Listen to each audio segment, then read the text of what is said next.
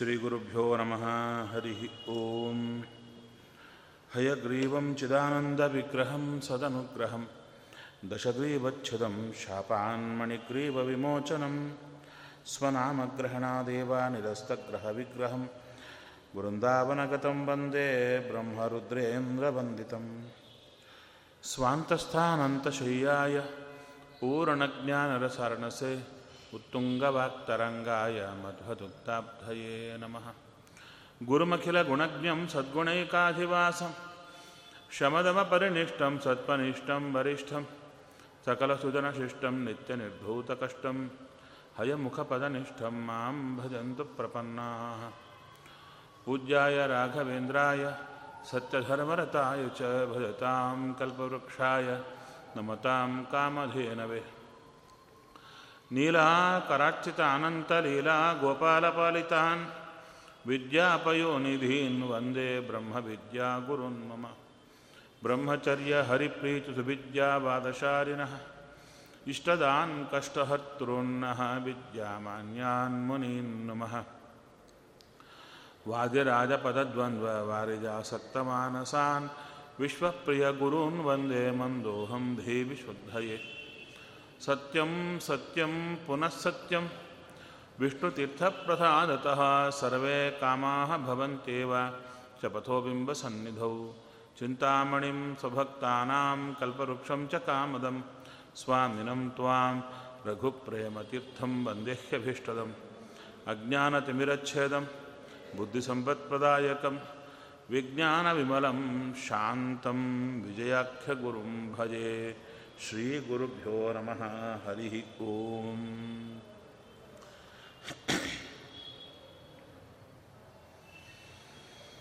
ಮಧ್ವನವಮಿಯ ಅಂಗವಾಗಿ ಮಧ್ವಾಚಾರ್ಯರು ನಮಗೆ ಕೊಟ್ಟಿರತಕ್ಕಂಥ ಒಂದು ಚಿಂತನಾ ಕ್ರಮ.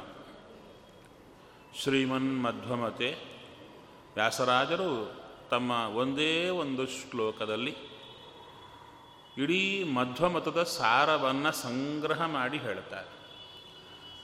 ಶ್ರೀಮನ್ ಮಧ್ವಮತೆ ಹರಿಹಿ ಪರತರಹ. ಸತ್ಯಂ ಜಗತ್. ಇನ್ನು ಮುಂದೆ ತತ್ವಗಳನ್ನು ಹೇಳ್ತಾ ಹೋಗ್ತಾರೆ. ಇಷ್ಟರವರೆಗೆ ನಿನ್ನೆ ಹರಿಹಿ ಪರತರಹ ಅಂತಾಯಿತು. ಹರಿಯೇ ಸರ್ವೋತ್ತಮ ಅಂತ. ಹರಿಯೇ ಸರ್ವೋತ್ತಮ. ಇಲ್ಲಿ ನೋಡಬೇಕಾಗಿದ್ದೊಂದಿದೆ, ಈ ಆಂಗ್ಲದಲ್ಲಿ ಪಾಸಿಟಿವ್, ಕಂಪ್ಯಾರಿಟಿವ್, ಸೂಪರ್ಲೇಟಿವ್ ಅಂತ ಮೂರು ಡಿಗ್ರಿಗಳು. ಆ ಪ್ರಕಾರ ನೋಡಿದರೆ ಪರ, ಅಂದರೆ ಶ್ರೇಷ್ಠ. ಪರತರ. ನಂತರ ಇದು ಸೂಪರ್ಲೇಟಿವ್ ಡಿಗ್ರಿ ನಂತರ ಇದು ಕಂಪ್ಯಾರಿಟಿವ್ ಪಾಸಿಟಿವ್ ಪರಹ. ಕಂಪ್ಯಾರಿಟಿವ್ ಯಾವುದು? ಪರತರ. ನಂತರ ಸೂಪರ್ಲೇಟಿವ್ ಯಾವುದು? ಪರತಮ ಅಂತಿರಬೇಕು. ಹಾಗಾದರೆ ಹರಿಯೇ ಸರ್ವೋತ್ತಮ ಅಂತ ಇರ ಇರಬೇಕಾದರೆ ವ್ಯಾಸರಾಜರು ಏನಂತ ಪ್ರಯೋಗ ಮಾಡಿರಬೇಕು? ಹರಿಹಿ ಪರತಮಃ ಅಂತ ಪ್ರಯೋಗ ಮಾಡಬೇಕಾಗಿತ್ತು. ಹೌದಲ್ವೇ? ಹಾಗಾದರೆ ಹರಿಹಿ ಪರತರಹ ಅಂತಂದರು. ಪರತರಹ ಅಂತ ಹೇಳಿಬಿಟ್ಟಾಗ ಪರ, ಪರತರ, ಪರತಮನಾದವ ಒಬ್ಬನಿದ್ದಾನೆ ಅಂತ ಹೇಳಿದಂತಾಯಿತಲ್ವ? ಹಾಗಾದರೆ ಹರಿಯ ಸರ್ವೋತ್ತಮ ಎಂಬುದನ್ನು ಹೇಗೆ ಹೇಳಿದರು? ಸಲ ಸಂಶಯ ಬರುತ್ತಲ್ಲಿ. ಪರತರ ಅಂತ ಹೇಳಿಬಿಟ್ರೆ ಪರತಮ ಯಾರು? ಅದಕ್ಕೆ ಹೇಳ್ತಾರೆ, ಇಲ್ಲಿ ಪರ, ಪರತರ, ಪರತಮ ಹೀಗಿಟ್ಕೊಂಡಿಲ್ಲ. ಮತ್ತು ಪರತರ ಅಂದರೆ ಹಾಗೆ ಬರಬೇಕಲ್ವ? ಅಂದರೆ ಹಾಗಲ್ಲ ಶಬ್ದ ಇದು. ಪರ, ತರ ಅಂತ ಬೇರೆ ಬೇರೆ ಶಬ್ದಗಳು. ಪರಶ್ಚಾಸೌ ತರಶ್ಚ ಪರತರ. ಅಂದರೆ ಇವನು ಪರನೂ ಹೌದು, ತರನೂ ಹೌದು. ಇವಾಗ ಭಗವಂತರನ್ನು ಏನಂತ ಕರೆದರು? ಪರಹ, ಉತ್ತಮ. ಅಂದರೆ ಇವರಿಗಿಂತ ಉತ್ತಮ, ಎಲ್ಲರಿಗಿಂತ ಪರಮೋತ್ತಮ ಅಂತ ಹೇಳಲಿಕ್ಕೇನ ಪರಹ ಅಂತ ಹೇಳಿದರೆ ಸಾಕು. ಎಲ್ಲರಿಗಿಂತ ವಿಲಕ್ಷಣ.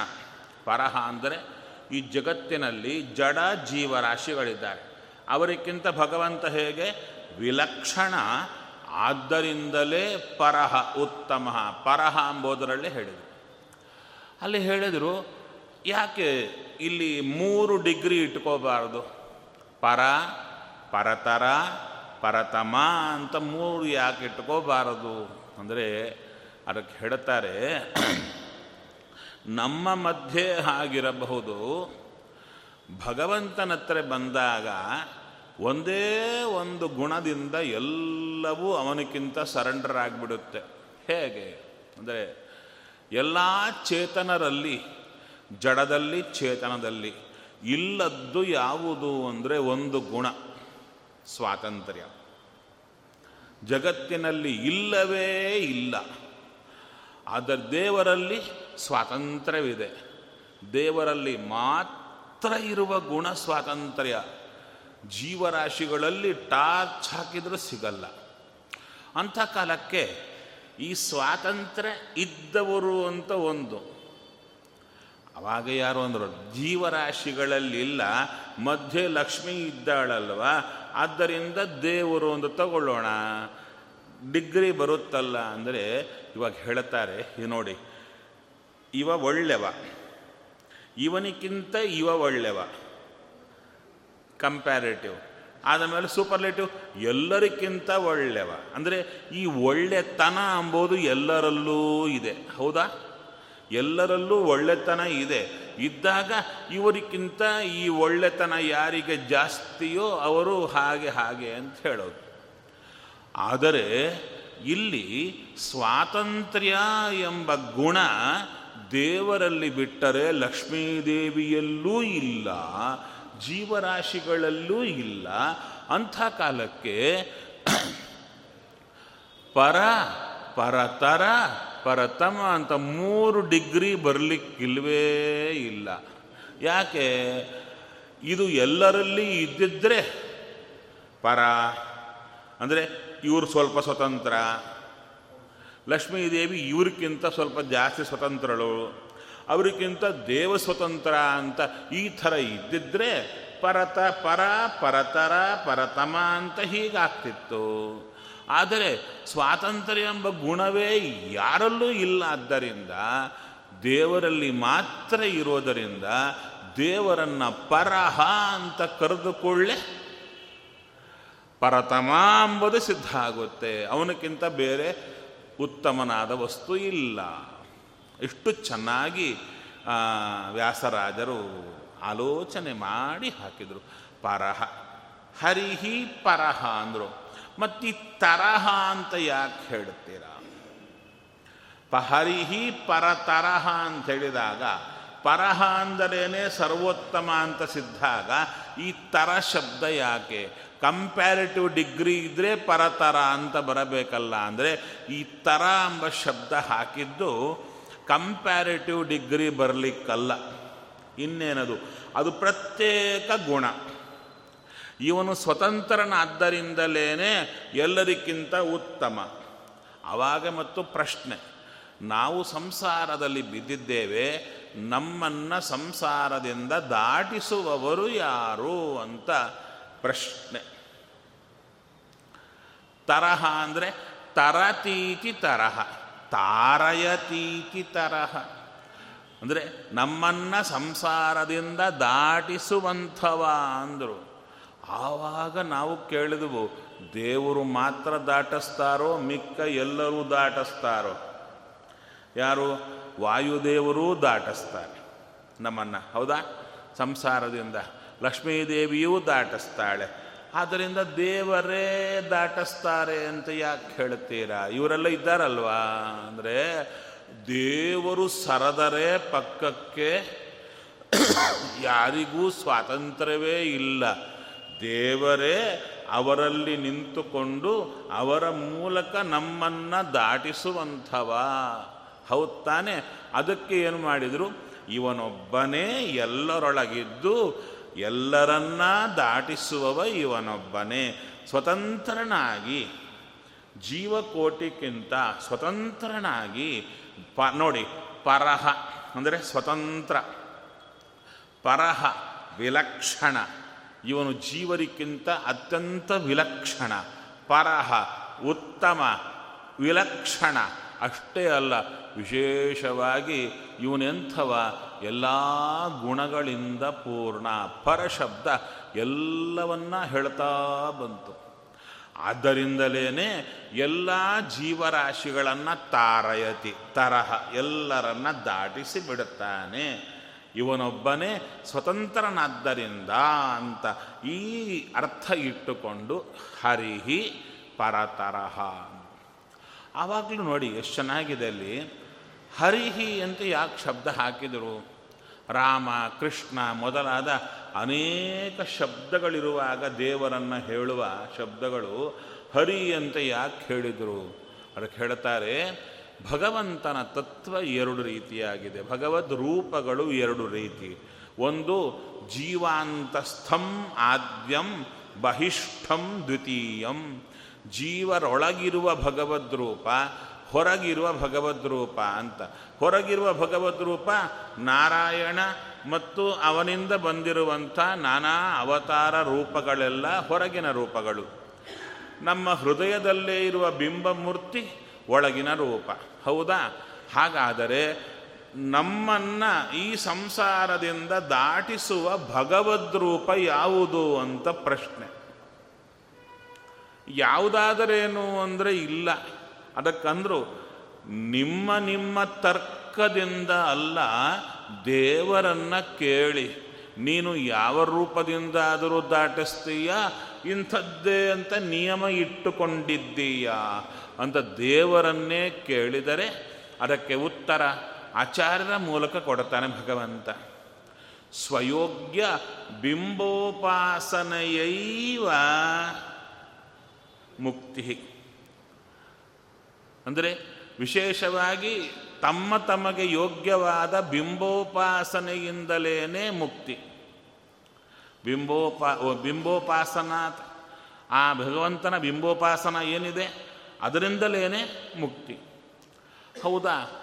ಅದರಿಂದ ಅಂದರೆ ಸ್ವಸ್ವಯೋಗ್ಯ ಬಿಂಬೋಪಾಸನೆಯೈವ ಮುಕ್ತಿ ಅಂದರೆ ಉಪಾಸನಾ ಶಬ್ದ ಎಲ್ಲಿ ಕೂಡಬೇಕು ಅಂದರೆ ಬಿಂಬನಲ್ಲಿ. ಅದಕ್ಕೆ ಹೇಳ್ತಾರೆ ಹೊರಗಿನ ಭಗವದ್ ರೂಪಗಳು ಬಿಂಬ ಉಪಾಸನೆಗೆ ಭಗವಂತನನ್ನ, ಒಳಗಿರುವ ಭಗವಂತನ ಉಪಾಸನೆಗೆ ಬರುವ ಅಡ್ಡಿಗಳನ್ನು ಕತ್ತರಿಸುವಂತಹದ್ದು ವಿಶೇಷವಾಗಿ ಹೊರಗಿನ ಭಗವದ್ ರೂಪಗಳ ಉಪಾಸನೆ. ಒಳಗಿನ ಭಗವದ್ ರೂಪದ ಉಪಾಸನೆ ಮೋಕ್ಷಕ್ಕೆ ಕಾರಣ.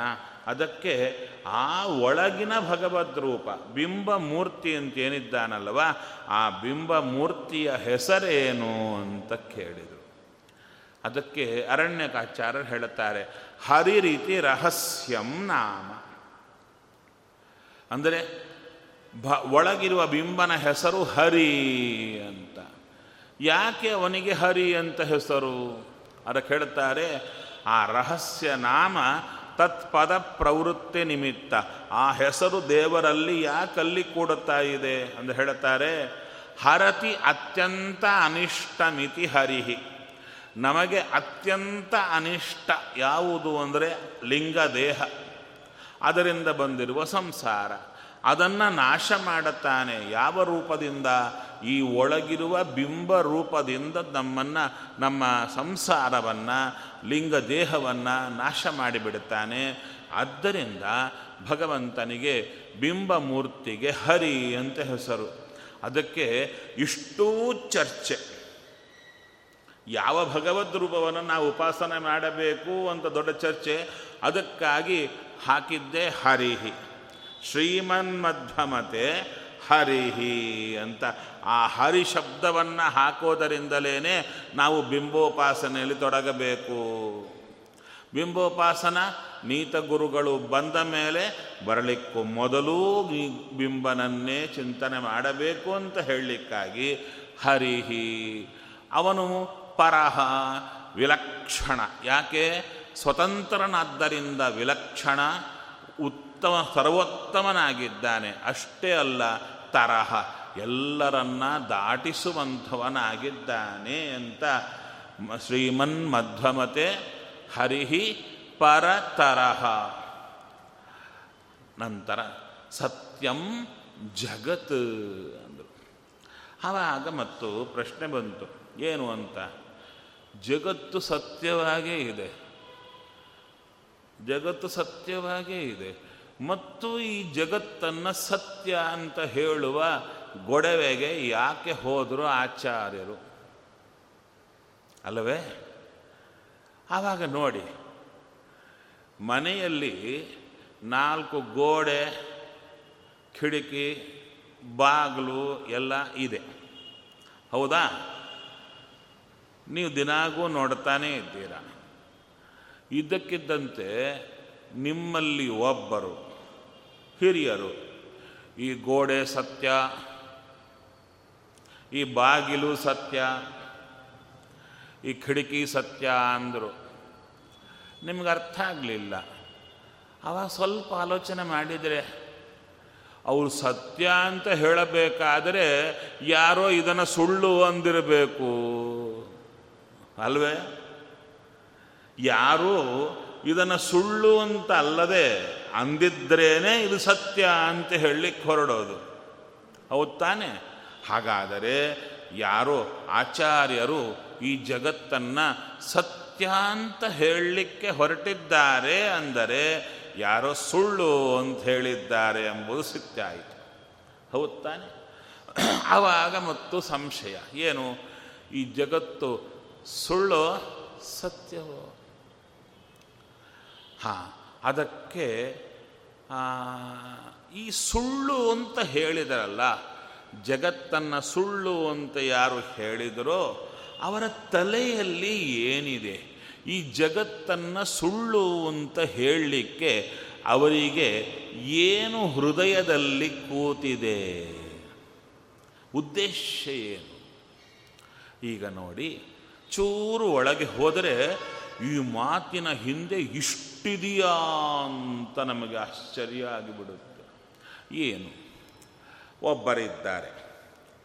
ಅವರನ್ನು, ಅಂದರೆ ಅವರು ಸುತ್ತು ಹಗ್ಗ ಕಟ್ಟಿ ಹಾಕಿದೆ. ಅವರು ಬಿಡಿಸ್ಕೊಳ್ಳಿಕ್ಕೆ ಆಗಲ್ಲ ಅವರು ಬಿಡಿಸಿಕೊಳ್ಳಿಕ್ಕೆ ಆಗಲ್ಲ ಹಗ್ಗ ಕಟ್ಟಿ ಹಾಕಿದೆ ಅವರನ್ನು. ಅಂಥ ಕಾಲಕ್ಕೆ ಅವರು ಆಲೋಚನೆ ಮಾಡ್ತಾ ಇದ್ದಾರೆ ಏನು ಅಂತ? ಈ ಹಗ್ಗ ನನ್ನ ಸುತ್ತು ಇದೆ. ನನ್ನನ್ನು ಕಟ್ಟಿ ಹಾಕಿದೆ.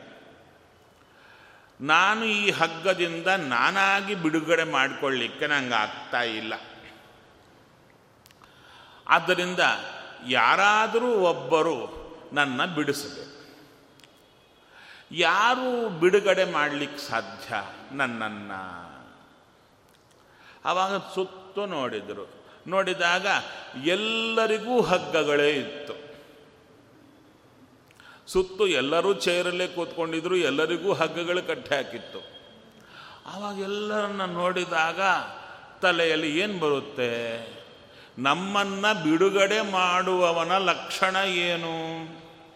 ಅಂದರೆ ಅವನ ಕೈ ಕಟ್ಟಿ ಹಾಕಿರಬಾರದು.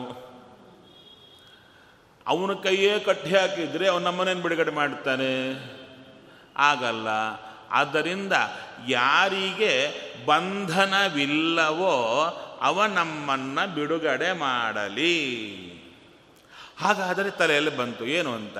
ನಮಗೆಲ್ಲ ಕಟ್ಟಿ ಹಾಕಿದ್ದಾರೆ. ಅಂದರೆ ನಮಗೆಲ್ಲ ಕಟ್ಟು ಇದೆ.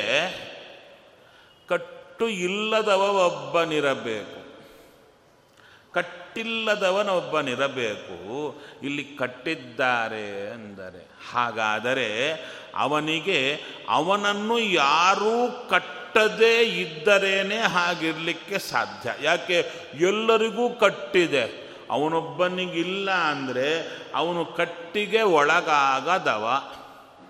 ನೋಡಿ, ಆಲೋಚನೆ ಬರುತ್ತೋ ಇಲ್ಲ? ಅವನು ಕಟ್ಟಿಗೆ ಒಳಗಾಗದವನಾಗಿರಬೇಕು. ನಾವು ಕಟ್ಟಿಗೆ ಒಳಗಾಗುವವರು ಅಂತಾದರೆ ನಮಗಿಂತ ದೊಡ್ಡವನಾಗಿರಬೇಕು. ನಮಕ್ಕಿಂತ ವಿಲಕ್ಷಣನಾಗಿರಬೇಕು. ಇವೆಲ್ಲ ಆಲೋಚನೆ ಬರುತ್ತಾ ಇಲ್ಲ? ಇಷ್ಟು ಬರ್ಲಿಕ್ಕೆ ಶುರುವಾದಾಗ ಈ ಪಕ್ಕದಲ್ಲಿ ಇದ್ದವರಿಗೆ ಅವನಿಗೂ ಕಟ್ಟಿದೆ. ಅವನಿಗೂ ಕಟ್ಟಿದೆ. ಆಲೋಚನೆ ಬಂತು ಒಬ್ಬರಿಗೆ. ಏನು ಅಂತ? ಈ ಕಟ್ಟಿಂದ ಬಿಡುಗಡೆ ಆಗಬೇಕು ಅಂದರೆ ಇನ್ನೊಬ್ಬರು ಬಂದು ಬಿಡಿಸ್ಬೇಕು. ಈ ಕಟ್ಟಿಂದ ಬಿಡುಗಡೆ ಆಗಬೇಕು ಅಂದರೆ ಇನ್ನೊಬ್ಬನು ಬಂದು ಬಿಡಿಸ್ಬೇಕು. ಆ ಬಿಡಿಸಬೇಕಾದರೆ ನಾ ಸುಮ್ಮನೆ ಕೂತ್ರೆ ಬಿಡಿಸ್ತಾನ? ಬಿಡಿಸಲ್ಲ. ಏನು ಮಾಡಬೇಕು? ಬಿಡಿಸಪ್ಪ ಅಂತ ಕೇಳಿಕೋಬೇಕು. ಕೇಳಿಕೊಂಡ್ರೆ ಬಿಡಿಸ್ತಾನೆ. ಹೌದು ತಾನೆ? ಅವಾಗ ಅವನಿಗೆ, ಪಕ್ಕದಲ್ಲಿದ್ದವನಿಗೆ ಈ ಒಂದು ಥಿಯರಿ ಸರಿ ಹೋಗಲಿಲ್ಲ.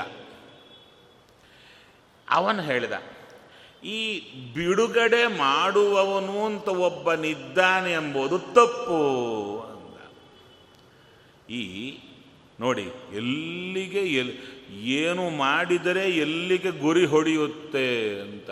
ಸ್ವಿಚ್ ಇರೋದು ಇಲ್ಲಿ, ಹಾಕಿದರೆ ಬೆಳಗೋದು ಅಲ್ಲಿ.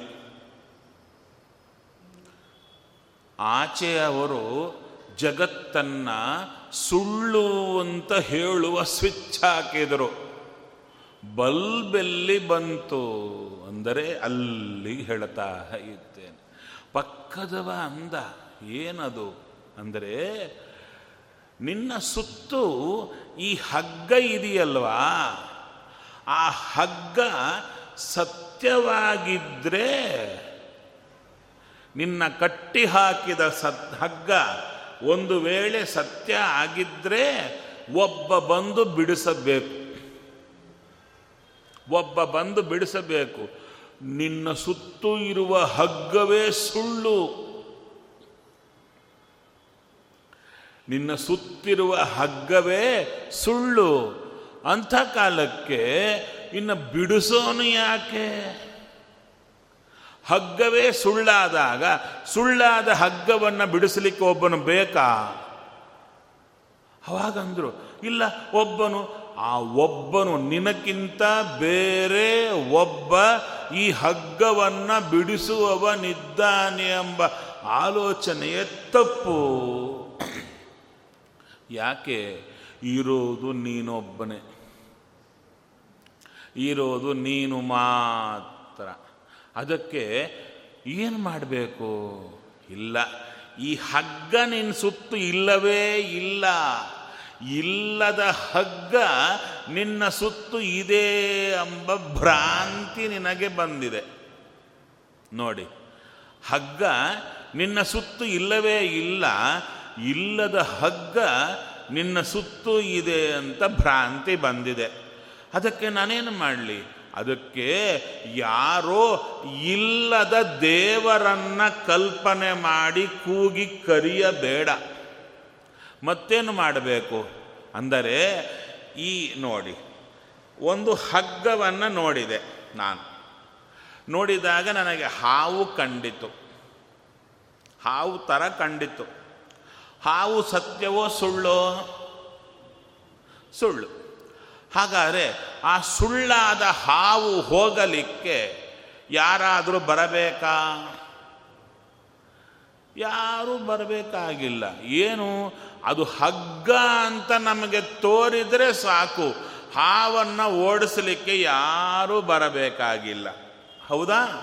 ಅದೇ ಥರ ನಿನ್ನ ಸುತ್ತು ಬಂಧನವಿದೆ. ಆ ಬಂಧನ ಸತ್ಯ ಆದರೆ ಒಬ್ಬ ದೇವರು ಬಂದು ಬಿಡಿಸಬೇಕು. ನಿನ್ನ ಸುತ್ತು ಇರುವ ಬಂಧನ ಸುಳ್ಳು. ಸುಳ್ಳಾದ್ದು ನಿಂಗೆ ಹಗ್ಗ ನೋಡಿದಾಗ ಹಾವಿನಂತೆ ಕಾಣುತ್ತದಲ್ಲ, ಆ ಥರ ಈ ಜಗತ್ತೆಲ್ಲ ಕಾಣುತ್ತಾ ಇದೆ. ಈಗ ನಿನಗೆ ಹಗ್ಗದ ಜ್ಞಾನ ಬಂದು ಬಿಟ್ಟರೆ ಹಾವು ಹೊರಟೋಗುತ್ತೆ. ಆ ಹಾವನ್ನು ಓಡಿಸಲಿಕ್ಕೆ ಬೇರೊಬ್ಬ ಬರಬೇಕಾಗಿಲ್ಲ. ಹಾಗೆ ನಿನ್ನ ಬಂಧನ ಬಿಡಿಸಲಿಕ್ಕೆ ದೇವರೊಬ್ಬರು ಬೇಕಾಗಿಲ್ಲ.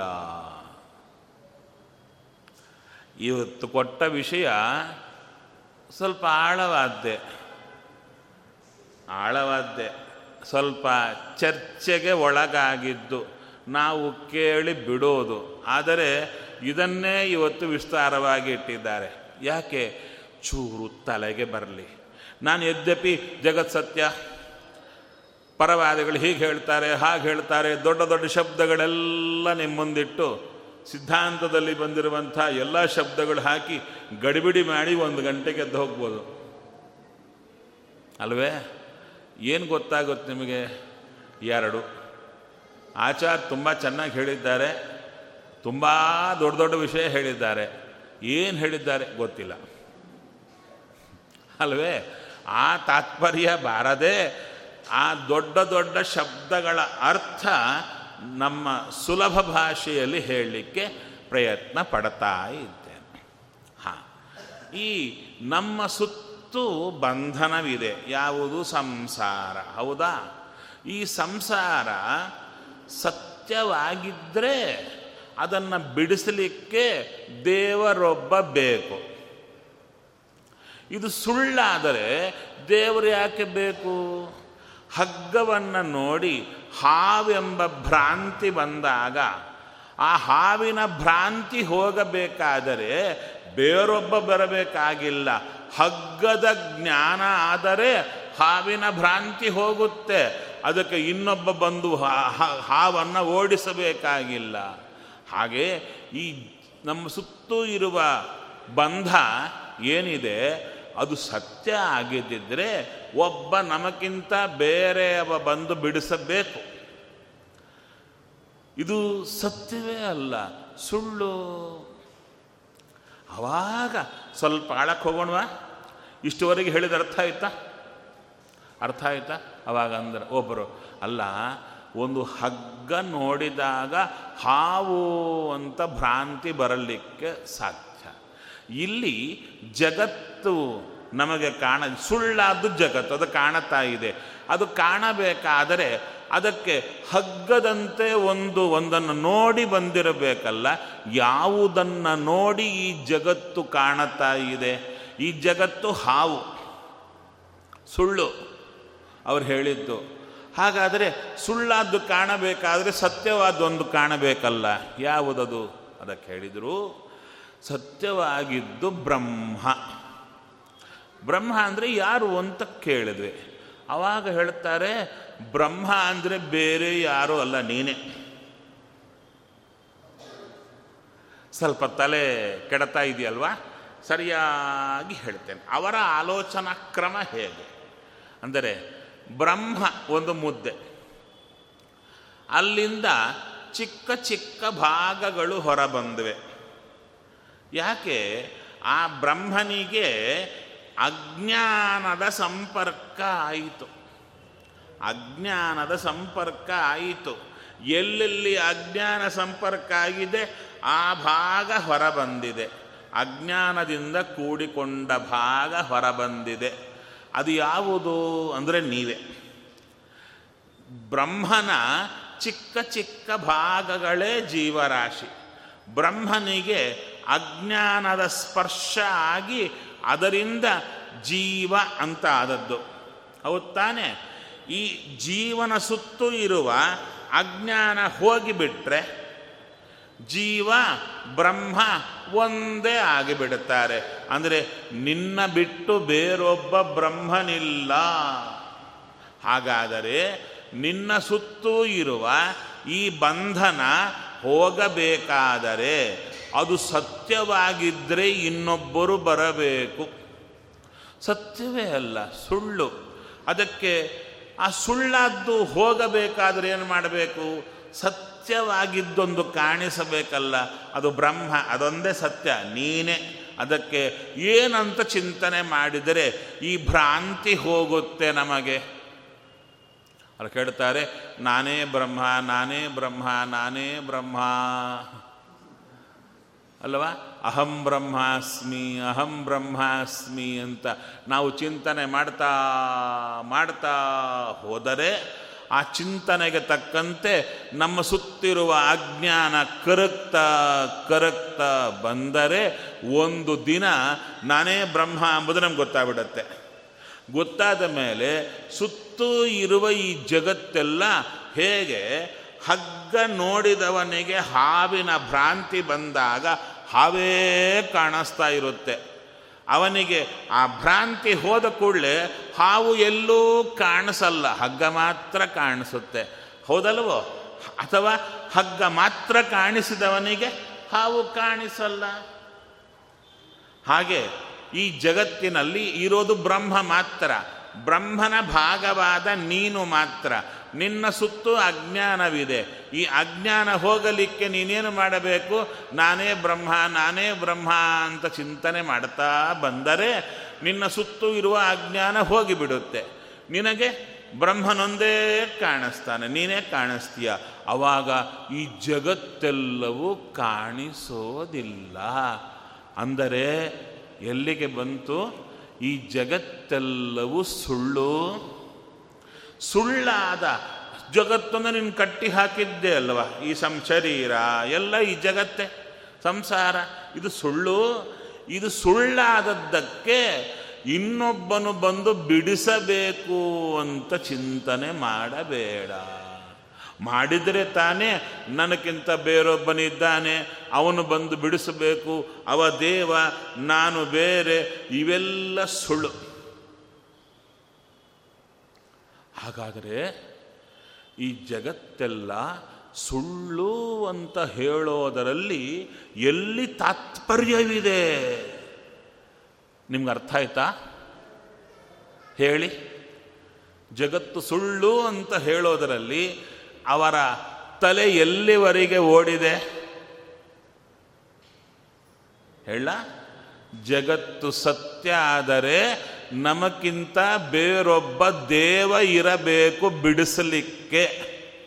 ಜಗತ್ತೇ ಸುಳ್ಳು ಅಂದುಬಿಟ್ರೆ ದೇವರೇ ಬೇಕಾಗಿಲ್ಲ. ದೇವರನ್ನ ಅಲ್ಲಗಳಿಯೋದು. ವೇದ ಹೇಳಿತು, ಏನಂತ? ವೇದ ಹೇಳಿತು, ಜೀವರಿದ್ದಾರೆ ಅವರ ಸುತ್ತು ಬಂಧವಿದೆ, ತೆಗೆಯೋದು ದೇವ. ಅದಕ್ಕೆ ಇವರು ಹೊರಟರು. ವೇದ ಸರಿಯಾಗಿ ಹೇಳುತ್ತಾ ಇಲ್ಲ.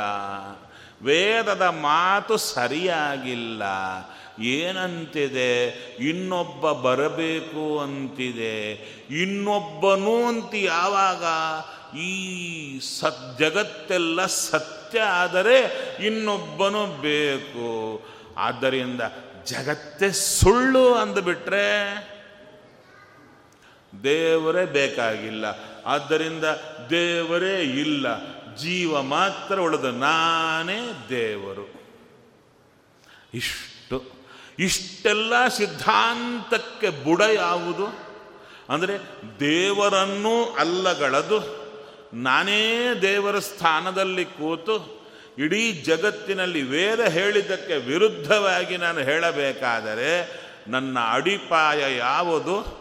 ಅಂದರೆ ಜಗತ್ತು ಸುಳ್ಳು ಅಂತ ಹೇಳಿದರೆ ಮುಗೀತು. ದೇವರನ್ನ ಹೋಗು ಅಂತ ಹೇಳ್ಬೋದು. ಮಠದಿಂದ. ಅವರು ಮಠ ಕಟ್ಟಿದ್ರು. ಕಟ್ಟಿದ್ಯಾಕೆ ತಾವು ದೇವರ ಸ್ಥಾನದಲ್ಲಿ ಕೂಡ್ಲಿಕ್ಕಷ್ಟೇ ಹೊರತು ದೇವರೊಬ್ಬನಿದ್ದಾನೆ ಅವನಿಗೆ ಪೂಜೆ ಮಾಡಲಿಕ್ಕಂತಲ್ಲ. ದೇವರನ್ನು ಹೊರಗಾಗಲಿಕ್ಕೆ ಮಠ ಕಟ್ಟಿದರು. ದೇವರು ಅಂತ ಒಬ್ಬ ಜೀವನಿಂದ ಬೇರೆಯಾಗಿ ಇಲ್ಲವೇ ಇಲ್ಲ. ನಾನೇ ದೇವರು ಸದ್ಯಕ್ಕೆ ಕೆಳಗೆ ಕೂತಿದ್ದೇನೆ, ನಾಳೆ ಬೆಳಗ್ಗೆ ಮೇಲೆ ಕೊಡ್ತೇನೆ.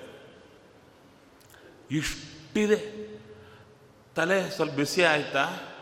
ಅವರೇನೋ ಜಗತ್ ಸುಳ್ಳು ಅಂತಾರೆ, ಇವರೇನೋ ಜಗತ್ ಸತ್ಯ ಅಂತಾರೆ. ಯಾಕೆ ಜಗಳಾಡ್ತಾರೆ ಹೀಗೆ? ಆಗ ಮಧ್ವಾಚಾರ್ಯರು ಬಂದರು. ಹೌದಯ್ಯ, ಈಗ ಅರ್ಥ ಆಯ್ತಲ್ಲ? ವೇದ ಹೇಳತಾ ಇದೆ. ಏನು ಅಂತ? ಈ ಜಗತ್ತು ಸತ್ಯ. ನೀನು ಸತ್ಯ. ನಿನ್ನ ಸುತ್ತೂ ಇರುವ ಬಂಧ ಈ ಜಗತ್ತು ಸತ್ಯ. ನೀನಾಗಿ ಬಿಡಿಸಿಕೊಳ್ಳಲಾರದೆ ಇರುವುದು ಸತ್ಯ. ಅಂಥ ಕಾಲಕ್ಕೆ ನಿನ್ನ ಕಟ್ಟನ್ನು ಬಿಡಿಸಬೇಕಾದವನೊಬ್ಬನಿದ್ದಾನೆ ಎಂಬುದು ಸತ್ಯ.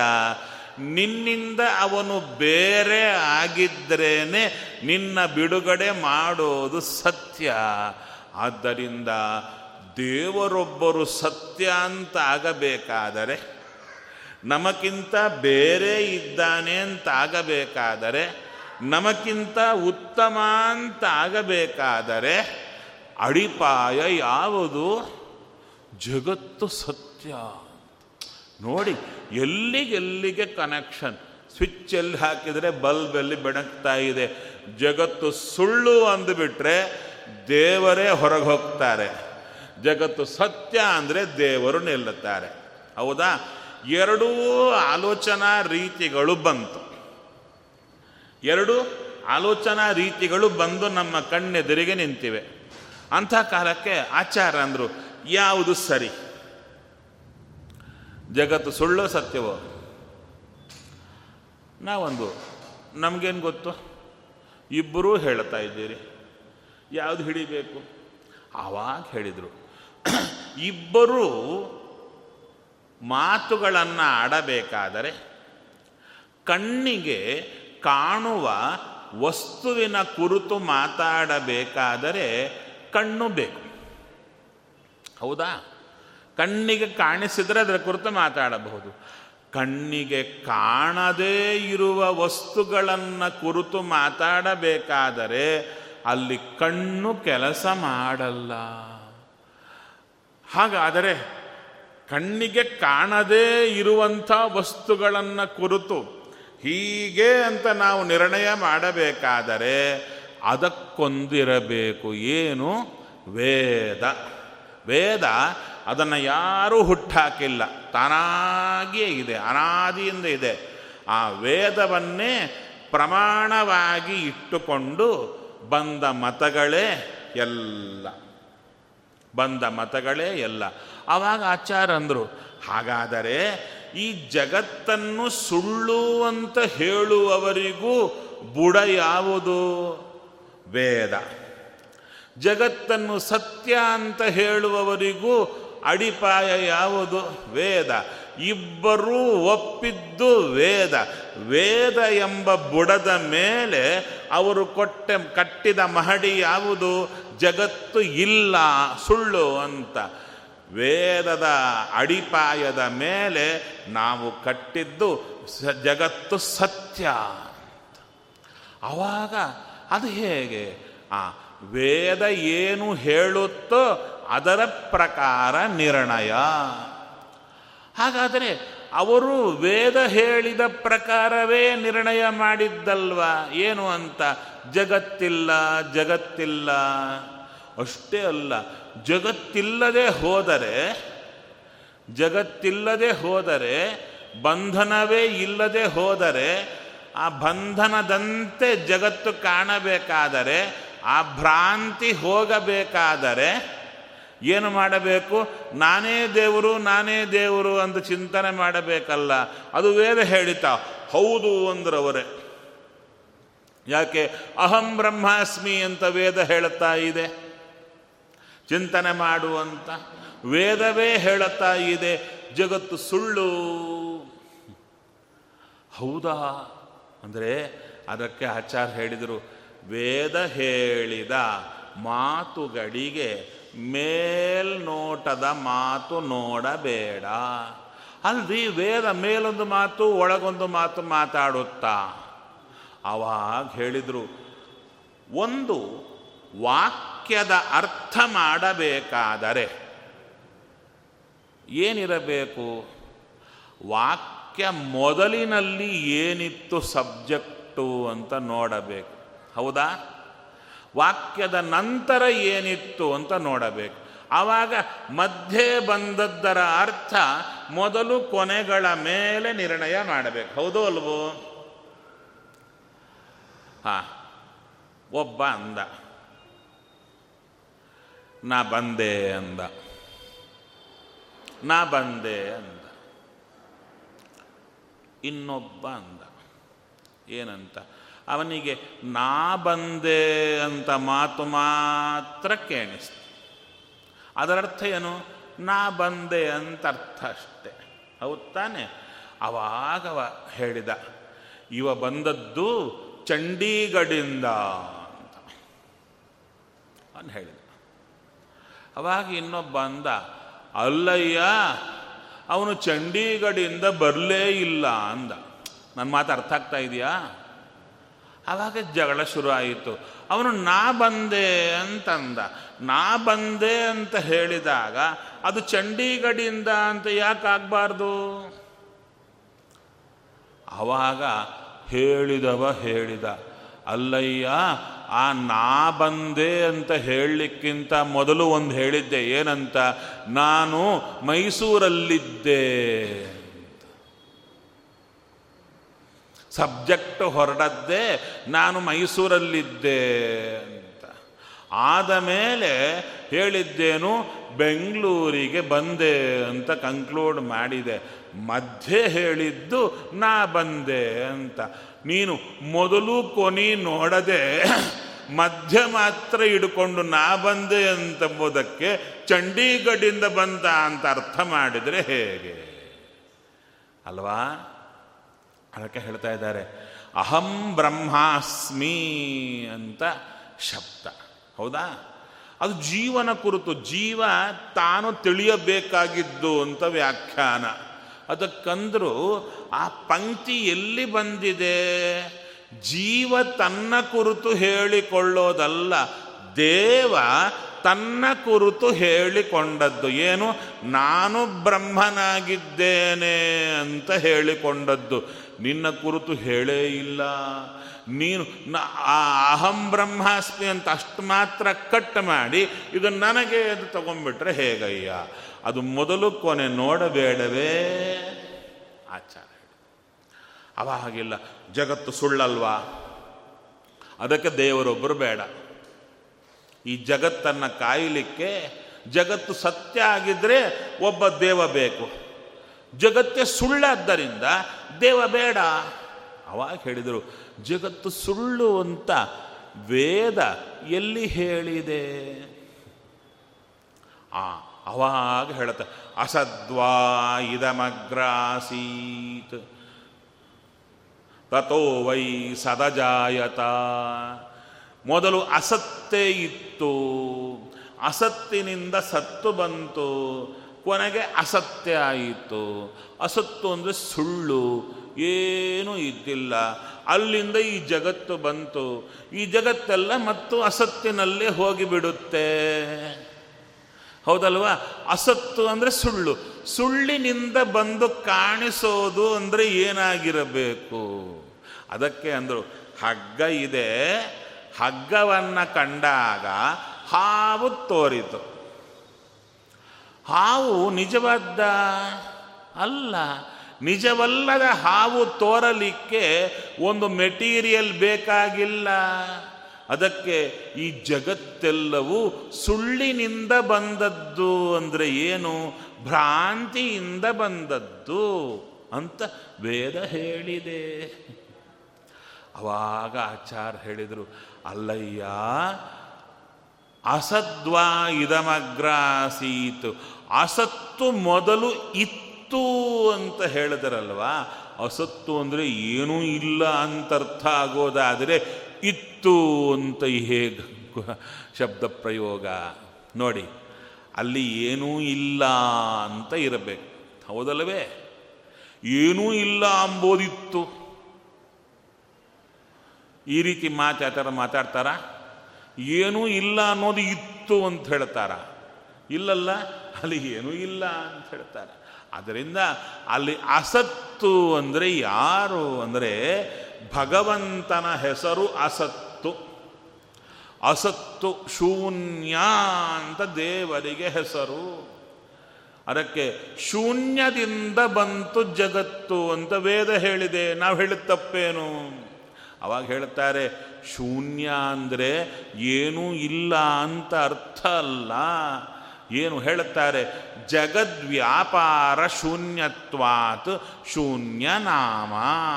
ದೇವರಿದ್ದಾನೆ ಅನಾದಿ ಅವನ ಹೊಟ್ಟೆಯಲ್ಲಿ ಎಲ್ಲ ಜೀವರಾಶಿಗಳಿದ್ದಾರೆ. ದೇವ ಹೇಗಿದ್ದಾನೆ?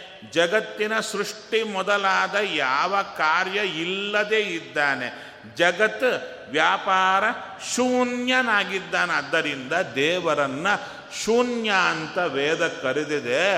ಅಷ್ಟೇ ಹೊರತು ದೇವರು ಇಲ್ಲ, ದೆವ್ವ ಇಲ್ಲ, ಏನೂ ಇಲ್ಲ, ಬರೇ ಶೂನ್ಯ ಇತ್ತು. ವ್ಯಾಕ್ಯೂಮ್ ಇತ್ತು ಅಂತ ಅರ್ಥ ಅಲ್ಲ. ಸುಳ್ಳಿನಿಂದ ಸತ್ಯ ಹುಟ್ಟಲಿಕ್ಕಾಗಲ್ಲ ಎಷ್ಟು ಚೆನ್ನಾಗಿದೆ ಅಲ್ವಾ ಕೊನೆಗೆ ಹೇಳಿದ್ರು. ಅಲ್ಲ, ಈ ಜಗತ್ತು ಇದೆಯೋ ಇಲ್ವೋ? ಸತ್ಯವೋ ಸುಳ್ಳು? ಸತ್ಯ ಅಲ್ಲ. ಅದು ಸುಳ್ಳ? ಅಲ್ಲ, ಸುಳ್ಳು ಅಲ್ಲ. ಸುಳ್ಳು ಅಂತ ಆದರೆ, ನೋಡಿ ಒಂದು ಹಗ್ಗವನ್ನು ನೋಡಿದಾಗ ಹಾವು ಅಂತ ಕಂಡಿತು. ಎಂದಾದರೂ ಅದು ಹೋಗಲೇಬೇಕಲ್ಲ? ಹಾವು ಅನ್ನೋದು ಹೋಗಲೇಬೇಕಾ? ಇಲ್ಲಿ ಜಗತ್ತು ಸುಳ್ಳಾದರೆ ಯಾರಿಗೂ ಇದು ಸುಳ್ಳು ಅಂತ ಯಾರಿಗೂ ಬರ್ತಾ ಇಲ್ಲ. ಎಷ್ಟು ಜನ ಬಂದು ಹೋದರು? ಕೋಟಿ ಕೋಟಿ ಕೋಟಿ ವರ್ಷಗಳಾಯಿತು. ಯಾರಿಗೂ ಸತ್ತವರಿಗಾಗಲಿ, ಬದುಕಿದ್ದವರಿಗಾಗಲಿ ಸುಳ್ಳು ಅಂತ ತೋರುತ್ತಾನೇ ಇಲ್ಲ. ಒಂದು ವೇಳೆ ಹಗ್ಗವನ್ನು ನೋಡಿ ಹಾವು ಅಂತ ಕಾಣ್ ಕಾಣೋದೇ ಸತ್ಯ ಅಂತ. ಆದರೆ ಭ್ರಾಂತಿ ಎಂಬುದೇ, ಆದರೆ ಈ ಸುಳ್ಳು ಅಂತ ಯಾರಿಗಾದರೂ ತೋರಿರ್ಬೇಕಲ್ವಾ? ಅವಾಗ ಅವರಂದರು, ನಮ್ಮ ಆಚಾರ್ಯ ಕಾಣಿಸಿದೆ. ಈ ಮತ ಹುಟ್ಟಾಕಿದ್ದಾರಲ್ವಾ? ಆ ಆಚಾರಿಗೆ ಈ ಜಗತ್ತೆಲ್ಲ ಸುಳ್ಳು ಅಂತ ಕಾಣಿಸಿದೆ. ಯಾಕೆ? ಬ್ರಹ್ಮನೊಂದೇ ಅಂತ ಬ್ರಹ್ಮ ದರ್ಶನ ಆಗಿದೆ. ಹೌದಾ? ಸರಿ, ಅದಕ್ಕೆ ಟೀಕಾಕೃತ್ಪಾದರು ಕೇಳುತ್ತಾರೆ. ನೋಡಪ್ಪ, ಹಗ್ಗ ಇತ್ತು. ಹಗ್ಗವನ್ನು ನೋಡಿದಾವ ಹಾವು ಅಂತ ಕಂಡಿತು. ಆ ಭ್ರಾಂತಿ ಹೋಯಿತು ನಿಮಗೆ. ಅದು ಹಗ್ಗ ನೋಡಿ ಹಾವು ಅಂತ ಕಂಡಾಗ ಹೆದರ್ತಾ ಇದ್ದೀರಾ. ಹಗ್ಗವನ್ನು ನೋಡಿದಾಗ ಹಾವು ಅಂತ ಕಂಡಾಗ ಹೆದರಿಕೆ ಇತ್ತು. ತಿರ್ಗಾ ಅದು ಹಗ್ಗವೇ ಅಂತ ಗೊತ್ತಾದ ಮೇಲೆ ಹೆದರಿಕೆ ಇರುತ್ತಾ? ಇರಲ್ಲ. ಹೌದು ತಾನೇ? ಈ ಜಗತ್ತು ಇವಾಗ ನೋಡ್ತಾ ಇದ್ದೀರಾ? ಇದು ನಿಮಗೇನು ಕಾಣಿಸ್ತಾ ಇದೆ? ನೀರು ಕಾಣಿಸ್ತಾ ಇದೆ, ಗೋಡೆ ಕಾಣಿಸ್ತಾ ಇದೆ, ನಿಮ್ಮ ಊಟ ಕಾಣಿಸ್ತಾ ಇದೆ. ಊಟ ಮಾಡ್ತಾ ಇದ್ದೀರಾ? ನಾಳೆ ಬೆಳಿಗ್ಗೆ ನಿಮಗೆ ಬ್ರಹ್ಮ ದರ್ಶನ, ಅದ್ವೈತದ ಪ್ರಕಾರ ಬ್ರಹ್ಮ ದರ್ಶನ ಆಗಿಬಿಟ್ರೆ ಜಗತ್ತೆಲ್ಲ ಸುಳ್ಳು ಅಂತ ಗೊತ್ತಾಗ್ಬಿಡುತ್ತೆ. ಆವಾಗ ನಿಮ್ಮ ಎದುರಿಗಿರುವ ಜಗತ್ತು ನಿಮಗೆ ಕಾಣಿಸುತ್ತಾ? ಕಾಣಿಸ್ಬಾರ್ದಲ್ವಾ? ಹೇಗೆ ಹಾವು ಕಾಣಿಸೋದಿಲ್ಲವೋ ಜಗತ್ತು ಕಾಣಿಸಬಾರದು. ಹೌದು ತಾನೆ? ಹಾಂ, ಅದಕ್ಕೆ ಹೇಳಿದರು, ನಿಮ್ಮ ಆಚಾರ್ಯರಿಗೆ ಬ್ರಹ್ಮದರ್ಶನ ಆಗಿದೆಯಾ? ಆಗಿದೆ. ಜಗತ್ತು ಸುಳ್ಳು ಅಂತ ಗೊತ್ತಾಗಿದೆಯಾ? ಹಾಂ, ಗೊತ್ತಾಗಿದೆ. ಮತ್ತೆ ಜಗತ್ತು ಸುಳ್ಳು ಅಂತ ಗೊತ್ತಾದರೆ ಎದುರಿಗಿರುವ ಅನ್ನ ಕಾಣಿಸಬಾರದು, ನೀರು ಕಾಣಿಸಬಾರದು, ಭೂಮಿ ಕಾಣಿಸಬಾರದು. ಹೇಗೆ ತಿರುಗ್ತಾ ಇದ್ದಾರೆ, ಏನು ಊಟ ಮಾಡುತ್ತಾ ಇದ್ದಾರೆ? ಊಟ ಮಾಡೋ ಕಾಲಕ್ಕೆ ಸುಳ್ಳು ಸುಳ್ಳು ಸುಳ್ಳು ಅಂತ ಊಟ ಮಾಡುತ್ತಿದ್ದಾರೆ. ಹೇಗ್ರಿ ಊಟ ಮಾಡುತ್ತಾರೆ? ಅದಕ್ಕೆ ಹೇಳಿದರು, ಹೇಳೋದೊಂದು, ಮಾಡೋದೊಂದು ಬೇಡ. ಇದ್ದದ್ದನ್ನೇ ಹೇಳಿ. ಹಾಗಾದರೆ ಆಚಾರರು ಸ್ಪಷ್ಟ ಸಿದ್ಧಾಂತ ಕೊಡ್ತಾ ಬಂದರು. ಇದರಲ್ಲಿ ಆಚಾರ್ಯರೇ ಅನೇಕ ಪ್ರಮಾಣಗಳನ್ನು ಕೊಡುತ್ತಾರೆ. ಒಂದು ಪ್ರಮಾಣವನ್ನು ನೋಡಿಬಿಟ್ಟರೆ ಹೇಳ್ತಾರೆ, ಪ್ರಘಾನ್ವಸ್ಯ ಮಹತೋ ಮಹಾನಿ, ಸತ್ಯ ಸತ್ಯಸ್ಯ ಕರಣಾನಿ ಓಚಂ ಸತ್ಯಮೇನ ಮನು ವಿಶ್ವೇ ಮದಂತಿ, ರಾತಿಂ ದೇವಸ್ಯ ಗೃಣತೋ ಮಘೋನಃ. ಇಲ್ಲಿ ಹೇಳ್ತಾ ಇದ್ದಾರೆ, ಅಯ್ಯ, ದೇವರು ಏ ವೇದ ಸತ್ಯ, ವೇದ ಹೇಳಿದ್ದು ಸತ್ಯ, ವೇದ ಹೇಳಿದ್ದು ಸತ್ಯ ವೇದ ಸತ್ಯ. ಹೌದು? ವೇದ ಸತ್ಯ ಆದರೆ, ವೇದ ಹೇಳಿದ್ದು ಸತ್ಯ ಆದರೆ, ವೇದ ಏನು ಹೇಳುತ್ತಾ ಇದೆ? ಇಂದ್ರ ರಾಜ್ ಕಳ್ಕೊಂಡ. ಬಲಿ ಮಹಾರಾಜನಿಂದ ಭಗವಂತ ಹೇಳ್ತಾ ಇದ್ದಾರೆ. ಮಘೋ ಮಘೋನಃ ರಾತಿಂ ಗ್ರಣತಃ ಹೇಳ್ತಾ ಇದ್ದಾರೆ. ಇಂದ್ರದೇವರು ದೇವ ಗೃಣತಃ ಮಘೋನಃ ಇಂದ್ರದೇವರಿಗೆ ಸ್ತೋತ್ರ ಮಾಡುವ ಇಂದ್ರದೇವರಿಗೆ ಅನುಗ್ರಹ ಮಾಡಿ ಬಲಿಯಿಂದ ರಾಜ್ಯವನ್ನು ತೆಗೆದು ಇಂದ್ರನಿಗೆ ಕೊಟ್ಟ ಅಂಬೋದು ವೇದದಲ್ಲಿ ಬರುತ್ತಾ ಇದೆ. ಅದಕ್ಕೆ ಹೇಳ್ತಾರೆ, ಜೇತ ಉತದಾತ ಆ ಆ ಬಲಿರಾಜ್ಯವನ್ನ ಗೆದ್ದ ತಾನು ಇಂದ್ರನಿಗೆ ಕೊಟ್ಟ. ಅವಾಗ ಹೇಳ್ತಾ ಇದ್ದಾರೆ, ನಿನ್ನ ಪ್ರಕಾರ ಜಗತ್ತೇ ಸುಳ್ಳು ಅಂತನ್ನೋದಾದರೆ ಈ ಜಗತ್ತನ್ನು ರಾಜ್ಯವನ್ನು ತೆಗೆದುಕೊಂಡು ಬಲಿಯಿಂದ ಇಂದ್ರನಿಗೆ ಕೊಟ್ಟ ಅಂತಾದರೆ ಯಾರೋ ಹೇಳಿದರು, ನಾನು ನಿಮಗೆ ಹತ್ತು ಲಕ್ಷ ಕೊಟ್ಟಿದ್ದೇನೆ ಅಂತ. ಹತ್ತು ಲಕ್ಷ ಕೊಟ್ಟಿದ್ದೇನೆ ಹತ್ತು ಲಕ್ಷವೇ ಇಲ್ಲ. ಕೊಡೋದಿಲ್ಲಿಂದ ಬಂತು. ಹಾಗಾದರೆ ಕೊಟ್ಟಿದ್ದೇನೆ ಎಂಬುದು ಸತ್ಯ ಆಗಬೇಕಾದರೆ ಹತ್ತು ಲಕ್ಷ ಸತ್ಯ ಆಗಿರಬೇಕಲ್ವಾ?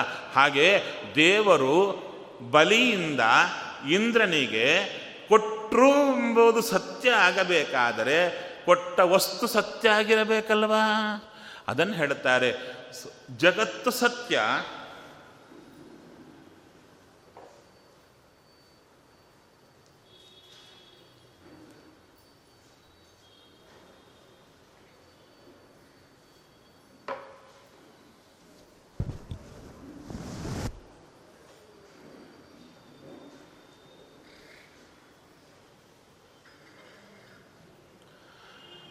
ಜಗತ್ತು ಸತ್ಯ.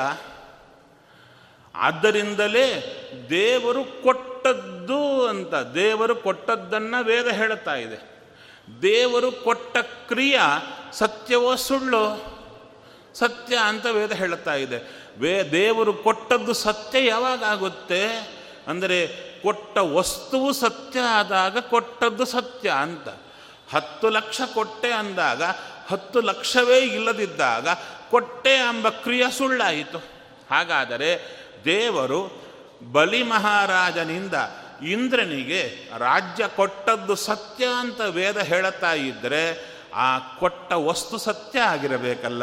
ನಿನ್ನ ಪ್ರಕಾರ ಸುಳ್ಳಾದರೆ ದೇವರು ಕೊಳ್ಳಿಕ್ಕಾಗಲ್ಲ ಹಾಗಾದರೆ ಯಾವ ವೇದವನ್ನು ಅಡಿಪಾಯವಾಗಿಟ್ಟುಕೊಂಡು ನಿನ್ನ ಮತವನ್ನು ಕಟ್ಟಿದ್ದೀಯೋ ಆ ವೇದವೇ ನೀನು ಹೇಳಿದ್ದು ಸುಳ್ಳು. ಅವಾಗ ಅವನಂದ, ನಾನು ಹೇಳಿದ ಸತ್ಯ, ನೀವು ಹೇಳಿದ್ದೆ ಸುಳ್ಳು. ಆವಾಗ ಆಚಾರ ಕೇಳಿದರು, ಸರಿಯಪ್ಪ, ಯಾರು ಸತ್ಯ, ಯಾರು ಸುಳ್ಳು ಎಂಬುದು ನಿನ್ನ ಮಾತು ಪ್ರಕಾರ ನೋಡೋಣವಾ ಅಂದ.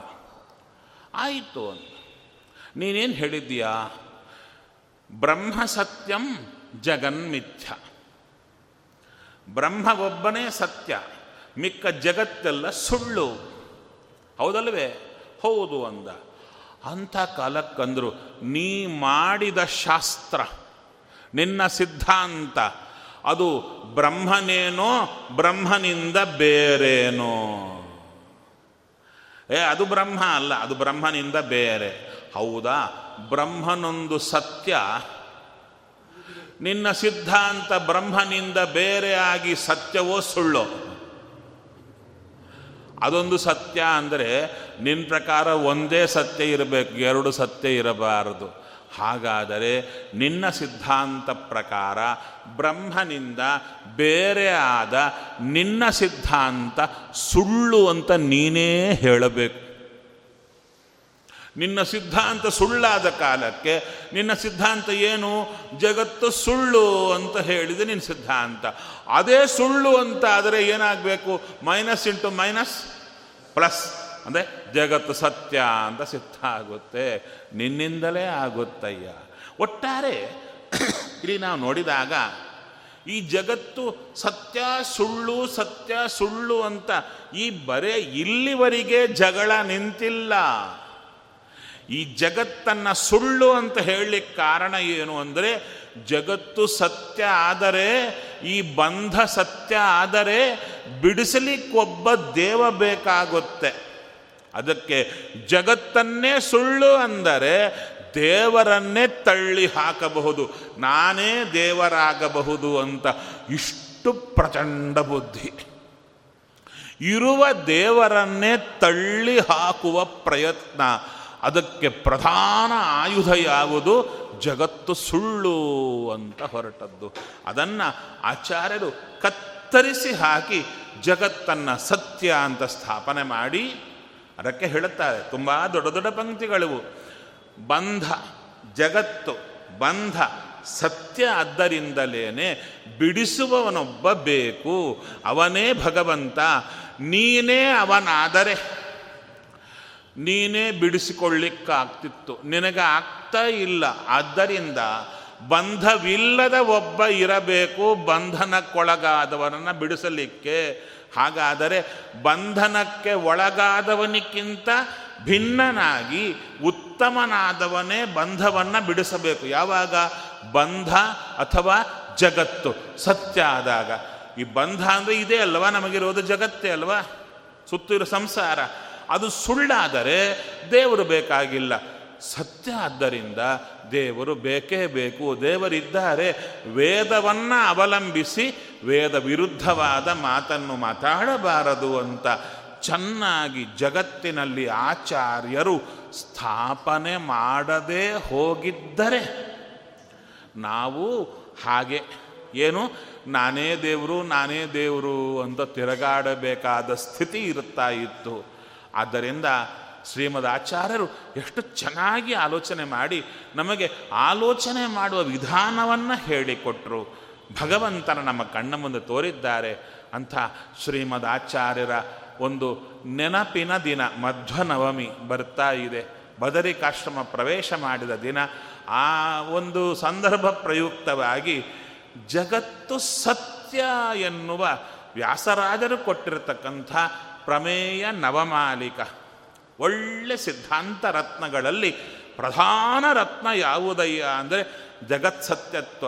ಜಗತ್ತು ಸತ್ಯ ಅಂತ ಆದರೇನೆ ನಮ್ಮ ಸುತ್ತಿರುವ ಬಂಧ ಸತ್ಯ ಅಂತ ಆಗುತ್ತೆ ಸತ್ಯ ಅಂತ ಆದರೇನೆ ಬಿಡುಗಡೆ ಮಾಡಲಿಕ್ಕೆ ಒಬ್ಬ ದೇವ ಅಂತ ಬೇಕಾಗುತ್ತೆ. ದೇವನಿದ್ದಾನೆ ಎಂಬುದನ್ನು ಸ್ಥಾಪನೆ ಮಾಡಿದಂಥ ಶ್ರೀಮದ್ ಆಚಾರ್ಯರ ಪದಾರವಿಂದಕ್ಕೆ ಕೈಮುಗಿದು ಇಂಥ ಅದ್ಭುತವಾದ ಅವಕಾಶವನ್ನು ನಾವಿಲ್ಲಿ ವ್ಯಾಸರಾಜರ ಸನ್ನಿಧಾನದಲ್ಲಿ ಚಿಂತನೆ ಮಾಡಲಿಕ್ಕೆ ಪ್ರಧಾನ ಕಾರ್ಯಕರ್ತರು ಯಾರು ಅಂದರೆ ನಮ್ಮ ಶ್ರೀಪಾದಂಗಳವರು. ವಿದ್ಯಾ ಶ್ರೀಶತಿ ಶ್ರೀಪಾದಂಗಳವರು. ಈ ಮಠವನ್ನು ವಿಶೇಷವಾಗಿ ಮುಂಚೂಣಿಯಲ್ಲಿ ಬರುವಂತೆ ಮಾಡ್ತಾ ಇದ್ದಾರೆ. ಅನೇಕ ಕಾರ್ಯಕ್ರಮಗಳನ್ನು ವಹಿಸಿಕೊಂಡು ಹಗಲು ರಾತ್ರಿ ಮಠಕ್ಕಾಗಿ ದುಡಿಯುತ್ತಾ ಇದ್ದಾರೆ. ಅಂಥ ಮಹಾನುಭಾವರ ಛತ್ರಛಾಯೆಯಲ್ಲಿ ನಾವೊಂದು ಎರಡು ಚೂರು ಜ್ಞಾನದ ತುಣುಕುಗಳನ್ನು ಅನುಭವಿಸಿ ಆನಂದ ಪಡ್ತಾ ಇದ್ದೇವೆ. ಅಂಥ ಶ್ರೀಪಾದಂಗಳವರ ಚರಣಾರವಿಂದಕ್ಕೆ ಸಾಷ್ಟಾಂಗ ನಮಸ್ಕಾರವನ್ನು ಪುನಃ ಪುನಃ ಸಲ್ಲಿಸಿ ಎರಡು ವಾಕ್ಕುಸುಮಗಳನ್ನು ಅವರ ಅಂತರ್ಯಾಮಿ ಮಧ್ವ ವಾದಿರಾಜವರದ ಮಧ್ವವರದ ಗೋಪಾಲಕೃಷ್ಣನ ಪದಾರವಿಂದ ಕರ್ಪಣೆ ಮಾಡುತ್ತಾ ಇದ್ದೇನೆ.